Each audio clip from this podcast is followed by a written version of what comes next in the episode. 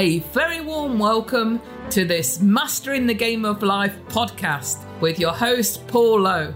Paul offers wisdom, insights, and tips for living a healthy, meaningful, purposeful life. On the back of overcoming extreme adversity, Paul has a proven track record of achieving life enhancing results. He offers empowering advice and guidance to help people develop a mindset for success so that they can live with more happiness and prosperity. Through his Mastering the Game of Life podcast and books, Paul also helps people to get their own inspirational messages and powerful stories out into the world, as well as being involved in supporting many charitable organisations in their development, fundraising, and projects. Hello, listeners, and welcome to this Mastering the Game of Life podcast episode. You may recall that we've been doing a mini series around the 10 disciplines of love with Kelly Brandley. Kelly is a dating and relationship coach and executive matchmaker all the way from sunny Switzerland. Kelly, I hope it is sunny in Switzerland. It is absolutely gorgeous here right now, and I'm looking out over the lake and the mountains, and uh, it couldn't be a more beautiful day. Wow. What a, what a beautiful thought, listeners, to set off um, what is episode eight of the 10 disciplines of love. And this one, Kelly, is around the discipline of respecting your relationship, is it not? That is true. And this will probably be of the 10 episodes, the one that I get the most emails, questions, response, and comments to. So right. this will be an interesting one. Okay, well, on that note of interest, then let's let's get the show on the road. So, where do we start with this, Kelly? I wanted to start off just by explaining a little bit about my view on relationships and what a lot of the science says about relationships and where a lot of couples go wrong. And that is, we all know that relationships often start out with a connection, there's a lot of lust and passion, um, but people will experience over time that that maybe disappears. And so they're always asking, you know, what's missing in our relationship? And what we're going to talk about today is that second piece that is so critical, and that's about creating a secure relationship together. And we're going to talk about something today called um, the couple bubble which is a uh, topic that's come from one of my favorite authors and therapists, Stan Tatkin. And he describes the couple bubble as basically being the uh, sort of like an impermeable membrane that you can envision around a twosome. So, we're going to talk a lot about twosomes today and what that means. Excellent. Okay, so well, sounds a, a good place to start, as you said, is the couple bubble. I mean, very interesting couple of words there. So um, yeah, well, yeah, let's start on that. Let's start so, on that.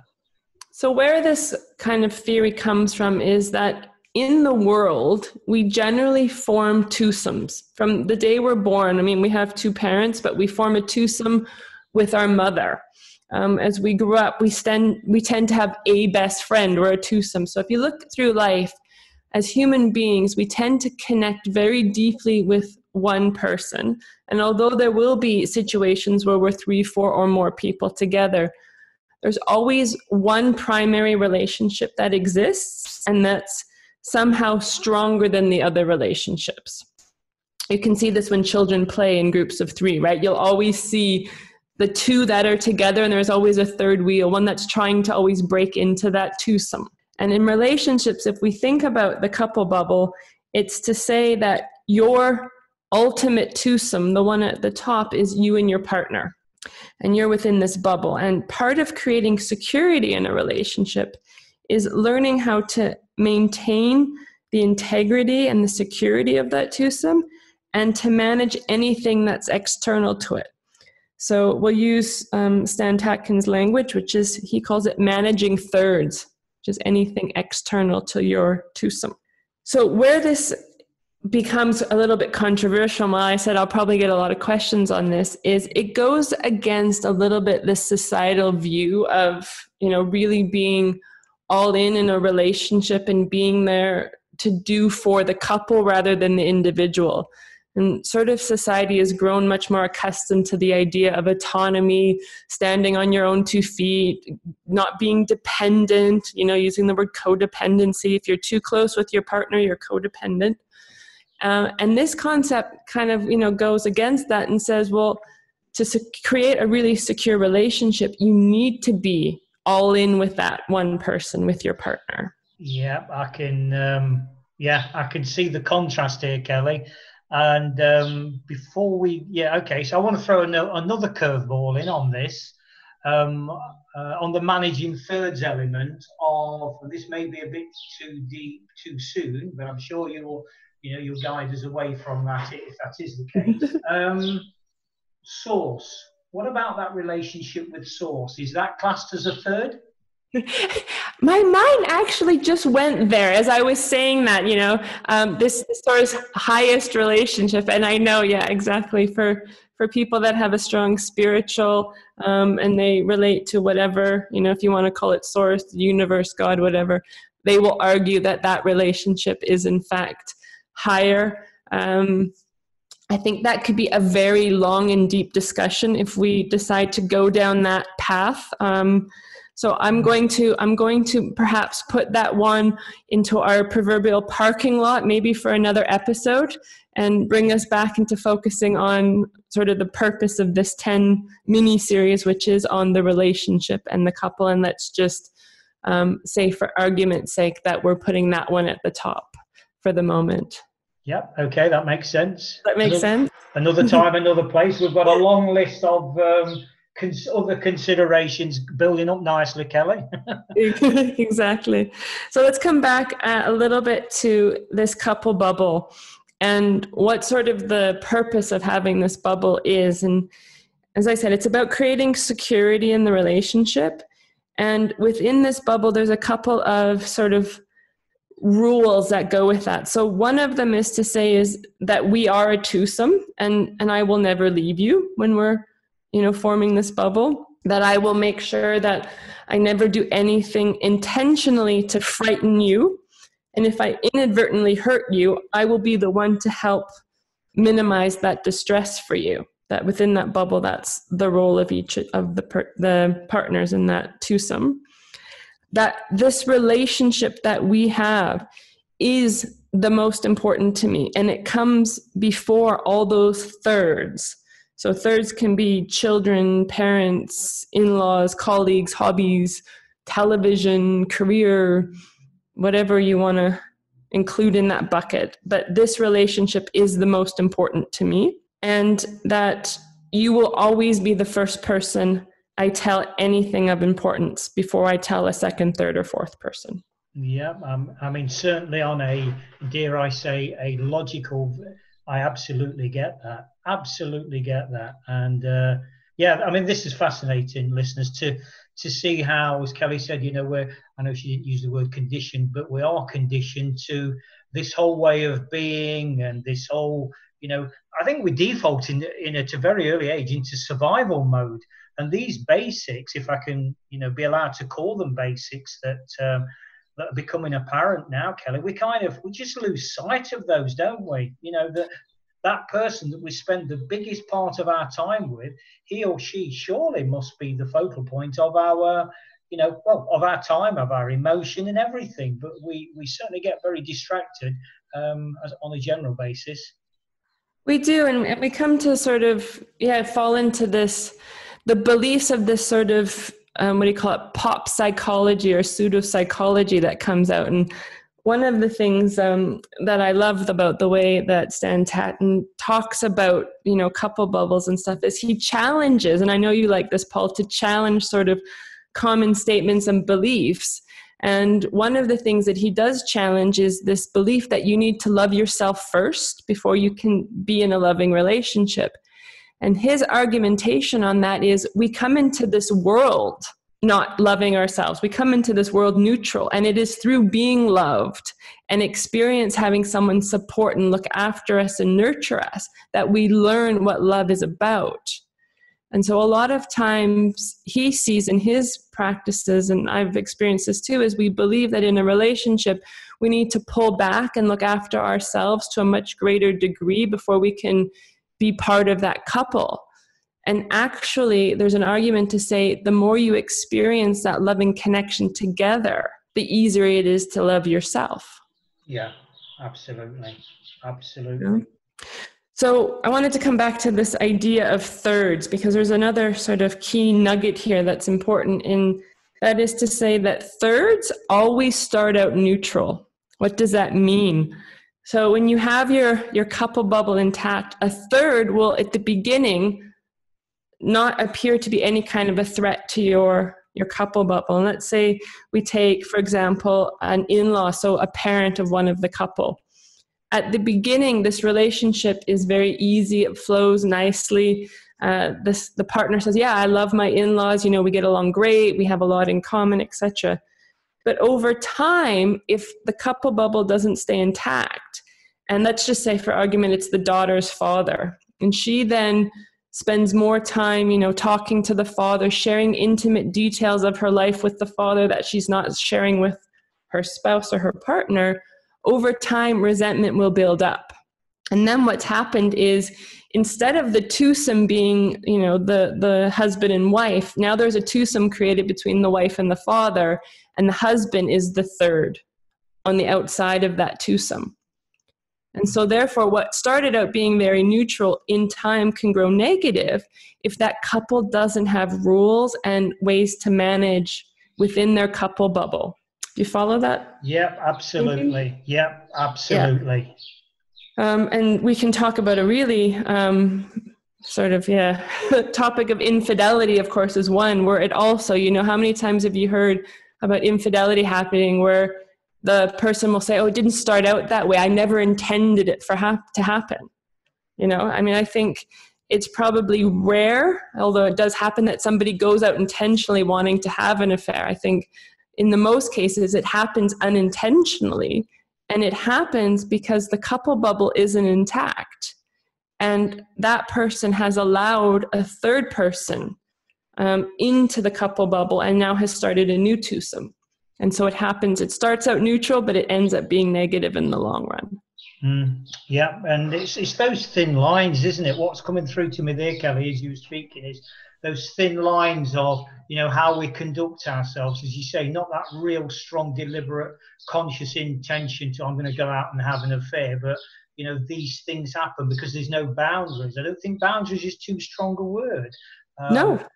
you know to to say look this is the way things are. This is this bubble and by definition a bubble has um, sides um, which you know equate to boundaries. So yeah i absolutely understand mm-hmm. this. Yeah yeah, and it, it can be very subtle. So when you think about it, and I, that's why I love this idea of the bubble because you can visualize, you know, you and your partner with this sort of um, transparent bubble around you and how the, the outside of the world is. And it happens very subtly. And it can be things like, you know, you can be out for dinner with friends and you sort of marginalize your spouse, you make a joke at their expense. You know, all of a sudden you're outside the bubble, your spouse is alone um, you can betray them simply by sharing very intimate details about them you know?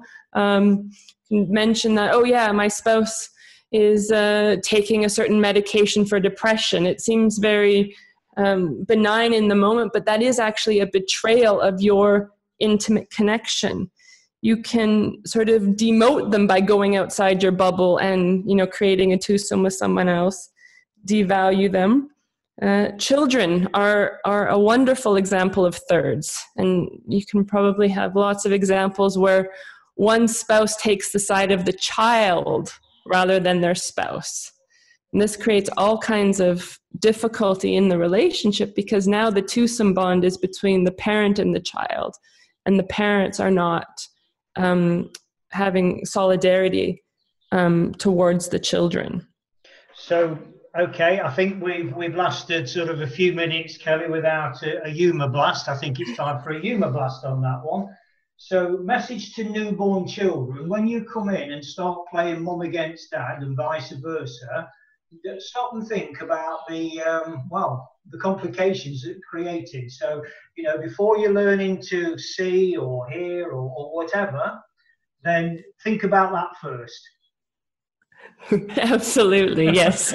we should we should put the burden of that one fully on the newborn children. I think they can take that responsibility over. yeah, definitely. Yeah. So, um, another area that kind of relates to this, and and one I like to use, and I work with a lot with the couples I work with is having discussions and agreements up front. And I think we talked about this in a previous episode about what is okay behavior and what is not okay behavior in a relationship. Yeah. And this is where, you know, as we talked about the subtlety of things, there's there's a, a new term out there called micro cheating. You know, um, what does that mean? What is in your relationship the meaning of micro cheating? Is it okay for you, for your spouse to have, let's say, lunch with an ex partner? Does that constitute micro cheating to you, or is that okay? Um, questions about same sex friends. You know, how do you protect your bubble? Um, do you always say, yeah, you can have same sex friends, but you don't meet them alone, or I join you, or whatever, you know, your particular rules are for your relationship? It's important to discuss these things with the goal being that you want to make sure that whatever you're doing, your spouse feels secure in your relationship. If you're doing something, whether it's meeting somebody or attending an event or something, and your, your partner feels uncomfortable about that, it's important to have a discussion and understand why they feel uncomfortable and what you can do to help relieve that feeling of discomfort and create that security. Doesn't that massively, Kelly, bring in the question of trust, though? It does, but trust, the way I see it, is not always the sort of excuse for I can do what I choose to do because you should trust me. Mm. You know, there's reasons why people feel insecure, and it may be your partner's issue. It may be because of their history that they struggle with that. Maybe, let's say, if we talk about cheating, maybe a previous partner cheated on them while they were away on a business trip. Yeah. Now we have a trigger point. So when you now go on a business trip, it triggers your partner to remember that negative experience and they feel uncomfortable. Yeah. Now, by by you saying, "Well, you should trust me. I've never cheated on you. I'm not your ex." You're pushing the burden onto them to deal with their anxiety. Where in the the concept of the couple bubble and creating a secure relationship, what you want to do is step into your role and say, I care about your feelings. I care that you're struggling with this. How can I support you so this isn't so difficult for you? What can I do? Maybe I just need to call you in the evening and let you know that I'm in my room. Maybe, um, I don't know, maybe you want to join on this trip. I don't know the solution that you'll come up with, but it's about saying, I have a responsibility to help you manage this anxiety, even though it has nothing to do with something I did to cause it. I take that responsibility as your partner. Yeah, it's um, to use the term, Kelly, it's sharing the load, isn't it? Rather than it is. You know, it's all you or it's all me. Um, and I assume that within that, there is no right, there is no wrong. It, it's what those that mutual agreement is, what two people decide, the give and take, whatever that may end up looking like. Is that correct? Absolutely. And each couple is different because you've each had different experiences in life. And, you know, a lot of people will come into a relationship and say, well, because I did it this way with my ex, I expect to do it this way with you. Mm. And that's a very dangerous assumption to make because each couple is a unique entity in itself and needs its own rules that need to be discussed and agreed within that dynamic. Yeah yeah, it, it does literally reinforce the uniqueness, as you say, of the of the whole dynamic, doesn't it? It's uh, there is no right, there is no wrong, as I've said. Yeah, I, I like this. I can understand how I can see how, certainly from my own past, where I've gone wrong in this, that particularly with that trust thing, you know, because I'm secure in who I am and what I am, it's like it doesn't need any elaboration. Well, actually, mm-hmm. that's fine, Paul, but you're only one half of a coin, so to speak and exactly. never really factoring in the other side of and then that actually from my own point of view kelly planted seeds of doubt and even i think probably not too strong a word resentment of this distrust. Whereas i can see what we're doing here is creating that more harmonious um, balanced holistic approach to a relationship. Yeah good stuff. I like it yeah, it's it's we're in this together. It's this idea of it's you and me against the world, and we're going to figure out our way together to solve all these issues that come up. and that. if trust is is an issue from your past i'm going to be there and i'm going to help you deal with that issue and through time we will learn together what our relationship means with regards to trust how do we build that secure trusting relationship as a couple absolutely love what kelly's just said there listeners about we're in this together this kind of us versus the world. And i know that's a very confrontational some would say non-spiritual approach or language to use. But yeah i think there's that whole kind of you know two become one and now the two that it is us become one with the universe. Maybe that's going a bit too far but i love what you said there. Absolutely love that right yeah i, I really strongly believe that to create the kind of relationship that I hope for all the people that I work with and all your listeners, and I'm sure this ideal relationship that we have in mind, it oftentimes requires us to go against sort of the general society view, which has become very individualistic. So, is that correct? Individualistic? yeah, yeah. Yes. Yeah. Sometimes yeah. you say a word and in the moment it sounds strange. well, that that old adage, Kelly, isn't it? The art of communication is being understood. You know, that's why if I say a word now, or, or a, a guest says a word, or just in any conversation, I never challenge it because I think, well, yeah, I know what you mean. Um, you know, when, when, none of us are going to start getting the Oxford Concise English Dictionary out, say, well, actually, do you know what, Kelly? There's no such word. Does it matter?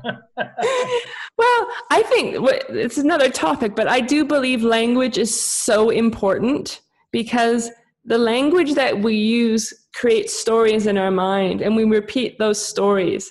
And I actually was working with a client uh, earlier in the week, and we were discussing her problem was she said i always date these men and they're way too independent for me. You know they don't have enough involvement in the relationship.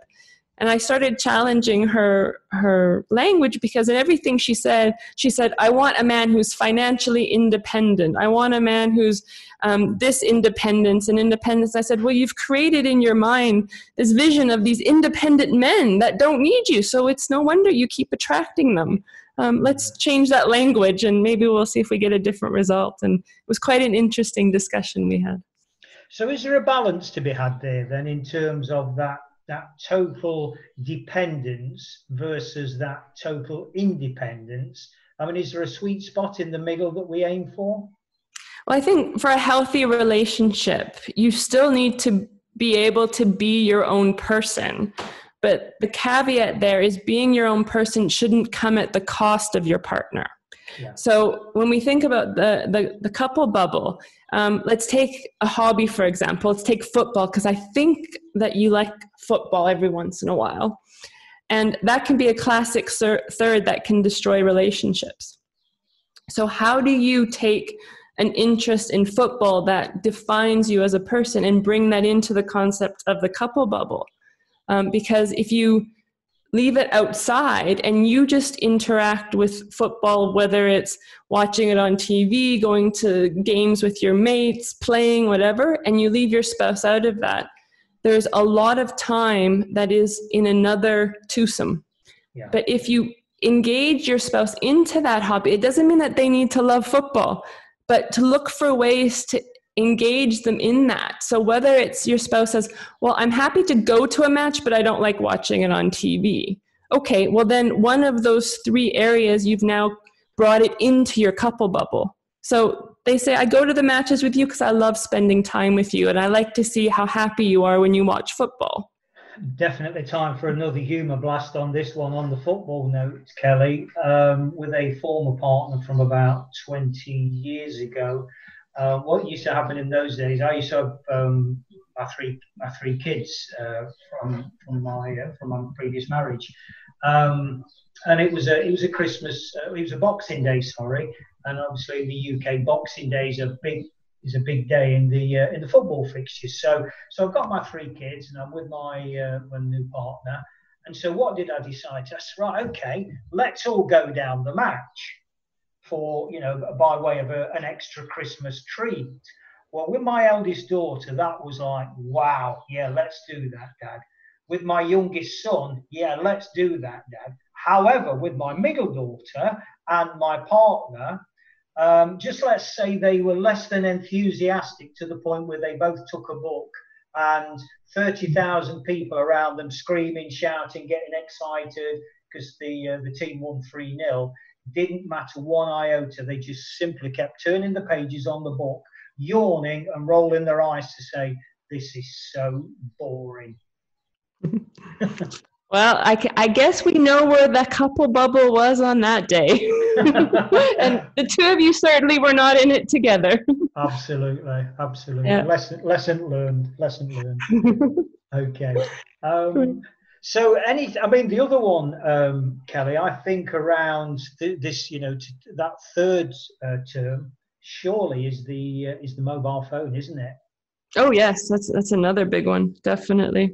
Mm. And uh, I mean, that we go into the aspect of respect. I think for me, being constantly on your phone while you've got one ear listening to your partner and the other side you're on your phone uh, doesn't show a lot of respect. It doesn't uh, put you together with your partner in a conversation that becomes meaningful, right? Because you're only 50%, if that's present. And I think that is a huge, huge distraction that comes between a lot of couples. Yeah, definitely. So, okay. Um, I mean, one of the other things, Kelly, that I know we we've kind of flirted with um, in the past in terms of this, uh, well, more generally around the ten disciplines, the Ten Commandments for a secure, functioning relationship. Give us give us an mm-hmm. insight into that, if you will. So, I mean, basically, it's it's a take on this, you know, the Ten Commandments um, of how to live your life that you apply to your relationship, and um, I recommend this to the couples I work with, which is basically to sit down and write out the list of the 10 things that you agree to abide by religiously in your relationship.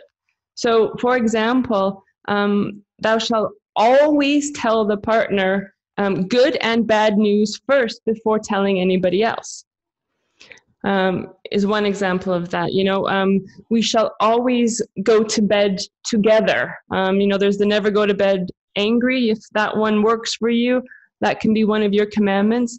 So again, it's it's not a set list of 10 that you should apply to every relationship. The recommendation here is to sit down with your partner and work out what your 10 commandments are together that work for your relationship. Mm. And it's the important thing about this is it's encouraging discussions to happen that don't usually happen. You know, if we come back to, for example, this idea of micro cheating, um, very common right now is a lot of people will be on dating apps and they say that they use dating apps because one, it's entertaining, and two, they like to meet people that way. Um, this is a point to discuss with your partner. Thou shalt not be active on dating apps if that doesn't work for you. Because you're flirting with somebody else, flirting between that couple may be part of, okay, that doesn't belong in our couple bubble. That's a third. So we're going to leave that one out. We make an agreement that we won't do that together. Hmm. I can't even think why people, you know, I mean, I'm, I'm personally very, very sort of flexible and broad-minded, but why, if you was in a secure, loving relationship, you would even want to contemplate mildly messing about with things like dating apps. So that one's, yeah, I need to think about that one, Kelly. But um, you know, it's a big world we live in, and we're all different. So um, that's maybe stretch me a little bit, but uh, I'll, I'll try and get my head around that one. Well, I think it comes back to the point of what I said at the beginning: is a lot of people don't understand that a connection is not enough to sustain a relationship. You need that security. And mm. a lot of people forget how important creating that secure environment is. And being on dating apps, from a personal view, says, I can do what I want, but it neglects to recognize how important that security is for the relationship. Right, certainty. I'm, I'm not going to go there, Kelly. I'm not going to go there listeners, yeah. you know what I'm talking about. If you followed this mini series, we're not going to go there. We said we've had one of those. We'll have at least one session free of you know what, um, and we'll leave it at that. I think this is this is going to be that session, Kelly. If you agree. Okay, we'll we'll count that as the gray area. the grey area. Okay. Um, so, as we start to come towards an end, then, Kelly, um, I'm going to invite you to share with us, if you will, your contact details, how people can reach out and get in touch with you. Yes, as always, if you're interested to get an overview of all the 10 disciplines of love, you can visit my website at kellybrandli.com forward slash mastering the game of life. And my website is spelled K E L L Y B R A N D L I. Superb. And as we always do, Kelly, we finish off by me asking you, um, you know, what is in, in, the context of this specific eighth um, episode um, of the, the 10 disciplines, and um, what is the one thing, Kelly, under the specific banner of respecting your relationship? What's that one big piece of powerful advice that you'd leave with us? Yes, I want to leave everybody with the idea of this visual of the couple bubble, this twosome in there, and to recognize, um, as children do, if you see children playing um, in the same room alongside each other, parallel playing, they haven't formed a bubble I challenge everybody to look at your relationship and question are you guys playing in parallel or are you playing together inside your own bubble? And if not, maybe it's time to create one. Mm. And what was coming through there, Kelly, I was envisaging a sort of balloon, you know, this, um, yeah, a bubble, a balloon. And I suppose I'd add to that is by saying that when you have created that bubble, don't let anybody pop your balloon at all. Brilliant. And on that uh, semi-humorous note, listeners, thank you for being part of this this amazing journey. Thank you, Kelly, as well for your truly insightful, you know, and I'm going to use the word brilliant insights because you know I think as much as we think we're experienced in life and relationships or whatever it may be, you know, pearls of wisdom like this are invaluable. And I'll repeat it repeat again from a personal point of view. I've certainly picked up hell of a lot from these conversations. So thank you immensely, Kelly. Thank you, Paul, for the opportunity to share this with your listeners. And listeners, that um, that brings things to a close, and all that remains now is uh, to sign off the way we always do by saying, "Remember, mastering the game of life starts by embracing our hearts." Thanks very much for listening to this Mastering the Game of Life podcast episode. If you found it interesting and helpful, drop a line to Paul via paul at paul-low.com with any thoughts or questions you may have. He'd love to hear from you and he'd be more than happy to respond. Alternatively, check out Paul's website at www.paul-low.com. Remember, mastering the game of life starts by embracing our hearts.